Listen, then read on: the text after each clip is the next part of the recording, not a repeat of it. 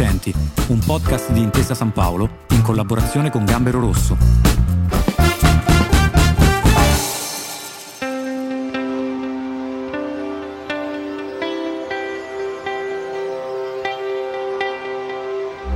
L'Irpinia è la loro terra, una regione storica dell'Appennino campano dove i vigneti coesistono da sempre con alberi da frutto, boschi, ulivi ed erbe aromatiche un continuo succedersi di montagne, colline e pianure intervallate da corsi d'acqua. Una delle loro più importanti visioni è credere che la nascita di un vino abbia lo stesso processo creativo di un'opera d'arte. Siamo in uno scambio continuo di conoscenza e creatività fra il vino e l'arte e questa è l'impresa dei feudi di San Gregorio. Nella cornice dei feudi di San Gregorio ci porta Antonio Capaldo, presidente dell'azienda.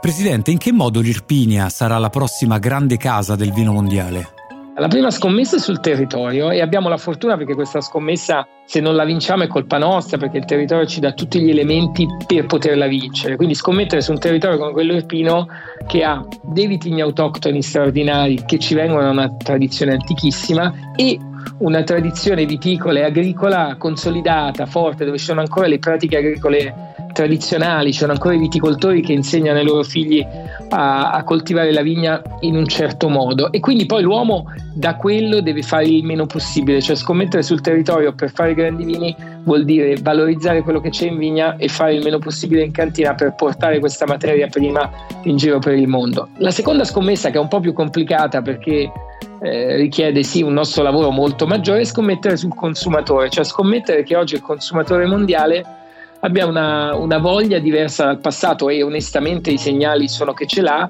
di provare cose diverse, eh, co- cose diverse dai, diciamo, dal gusto omologato, andare a ricercare e farsi scoprire anche un po' dal consumatore deve essere un po' il, il nostro modo di comunicare, deve essere un modo di comunicare che ci ha insegnato la Borgogna, per esempio, che non era un modo di comunicare molto aggressivo, ma era un modo di comunicare in cui ci si lasciava scoprire, ci si lasciava visitare eh, e, e, davamo modo al consumatore di raccontare lui stesso ad altri consumatori che aveva fatto questa straordinaria scoperta. Ecco, l'Irpinia secondo me deve vivere di questo perché le, le superfici sono piccole non avevo mai miliardi di bottiglie in giro per il mondo, ma neanche tanti milioni di bottiglie in giro per il mondo delle nostre DOCG e quindi la chiave è lavorare sul valore percepito e sul valore che poi il consumatore è disposto a spendere e per far quello bisogna lavorare sul desiderio e sulla scoperta. Valorizzare il proprio territorio e investire nella tradizione secolare della viticoltura restituisce un futuro e un patrimonio ambientale unico. Anche questo rende un'impresa vincente? Un'impresa vincente non può essere tale soltanto perché fa dei bei risultati. Un'impresa vincente deve riuscire a coinvolgere il proprio territorio e non può disinteressarsi dalle sue vicende, no? in primis le vicende occupazionali. In questo il nostro settore fornisce una grande opportunità. Noi oggi abbiamo questa sfida oltre che fare impresa, abbiamo la sfida di bloccare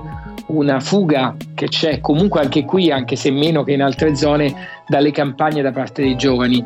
Al di là di quanto è trendy oggi fare l'agricoltore giovane, in realtà si può trovare un profitto interessante nell'attività viticola anche di base, cioè la produzione di uve, poi conferendole ad aziende che sanno fare la commercializzazione del vino, si può eh, trovare una, una, una, remunerazione giusta fa, applicando i mestieri della tradizione nel nostro territorio e questa è sicuramente una delle nostre priorità. Quindi la risposta è sì, si vince solo se in qualche modo lo sviluppo e i risultati che si ottengono vengono in qualche modo messi al servizio del, del territorio e della crescita dello stesso, perché poi alla fine è una questione di circolo virtuoso, nel senso che poi il territorio a sua volta ti ridà tutto questo sotto forma di mille esternalità positive che, di cui l'azienda può beneficiare. Scommettere in un'identità fatta di arte, ma soprattutto di persone visionarie chiamate a costituirla, è il frutto di un percorso generazionale? Sicuramente Feudi è un fatto di generazioni,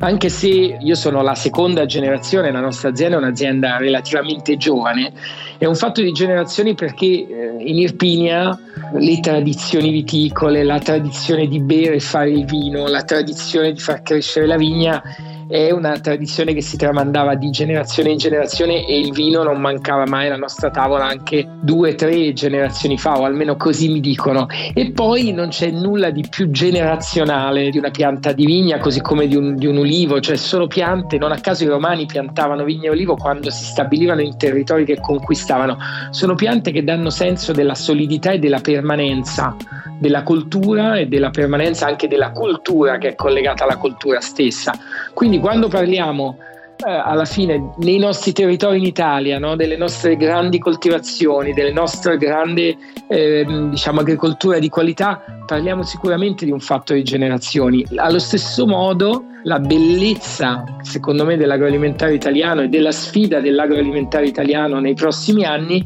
è certamente quello di non vedere tutto questo come rivolto al passato, ma come rivolto al futuro, sfruttando le sfide digitali, sfruttando le sfide di essere azienda piccola, ma proprio per questo magari estremamente dinamica ed estremamente sperimentale. Qual è lo stato di salute del Sud Italia vitivinicolo e come vedete il futuro della vostra azienda? Lo stato di salute direi che è complessivamente buono, il sud tra l'altro a sua volta è molto variegato perché ci sono territori, per esempio la Puglia che vive una fase di crescita, ma su valori medi che sono inferiori per esempio a quelli che possiamo sviluppare nelle DOCG più interessanti della Campania o per esempio sull'Etna, secondo me è un periodo di salute buona ma soprattutto di grande prospettiva perché noi facciamo vini che eh, intanto partono da vitigni autoctoni e oggi il mondo fortunatamente si sta un po' complessificando, il consumatore internazionale sta cominciando ad avere una maggiore curiosità e quindi il vitigno autoctono italiano che spesso è stato e ancora oggi devo dire onestamente è un elemento che complica la comunicazione perché magari il consumatore americano, cinese o australiano è abituato a bere lo Chardonnay il Sauvignon, a capire lo Chardonnay il Sauvignon e si sente in comfort zone con questi vitigni molto conosciuti. Quindi l'elemento autoctono però sempre stato un po' un punto di debolezza. Oggi onestamente crescendo la curiosità, crescendo la competenza diventa un punto di forza perché la volontà di scoprire vini nuovi, di scoprire territori nuovi anima non solo il consumatore italiano il consumatore francese, quindi che ha un livello educativo nel vino alto, ma ormai il consumatore di tutto il mondo, eh, anche dei mercati più emergenti. Quindi quella secondo me è una grande opportunità. E poi la grande opportunità, la seconda collegata, è che non solo partiamo da vitigni autoctoni, ma abbiamo in qualche modo mantenuto una certa visione tradizionale del modo eh, non tanto di comunicare, perché lì grazie a Dio dobbiamo, dobbiamo evolvere, ma del modo di fare il vino. Quindi siccome c'è la voglia oggi di non bere vini omologati e questo come con i vini, come con i cibi, sicuramente la biodiversità del sud è straordinaria. Io faccio un esempio sull'Irpinia, noi non solo abbiamo tre varietà autoctone, piano, greco, aglianico, che eh, popolano il nostro territorio e danno luogo a 3 DOCG, ma abbiamo un'incredibile varietà di sottozone con vigne che sono esattamente dove dovevano stare, intervallate da boschi, alberi da frutta, cioè non c'è un patrimonio di viticoltura intensiva. Ecco, questo nel sud è abbastanza frequente e secondo me è una chiave vincente a livello internazionale.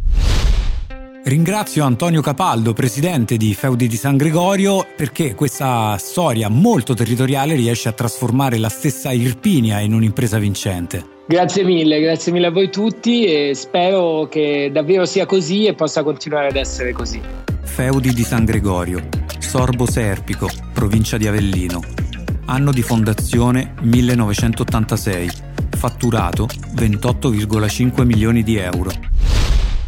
Questa è una storia vera. Segui il canale e ascolta Imprese Vincenti, un podcast di Intesa San Paolo in collaborazione con Gambero Rosso.